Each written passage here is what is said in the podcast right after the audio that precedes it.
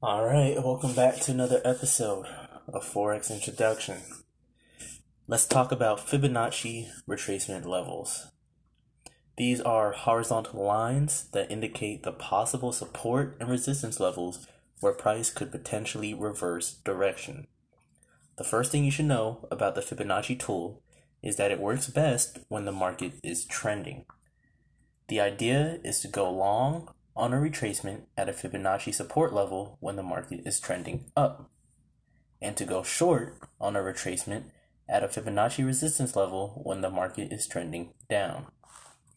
Fibonacci retracement levels are considered a predictive technical indicator since they attempt to identify where price may be in the future. The theory is that after price begins a new trend direction, the price will retrace or return partway back to a previous level before resuming in the direction of its trend. So, in order to find these Fibonacci retracement levels, you have to find the recent significant swing highs and swing lows. Then, for downtrends, click on the swing high and drag the cursor to the most recent swing low. For uptrends, you do the opposite. So as soon as you identify the swing high and the swing low, your software should be able to do the rest of the work for you.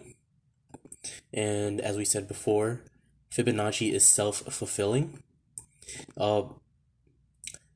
Babypips.com provides some great examples. All you need to do is go to the elementary school lessons and find how to use Fibonacci retracements, because that's where the examples are. So I bid you adieu.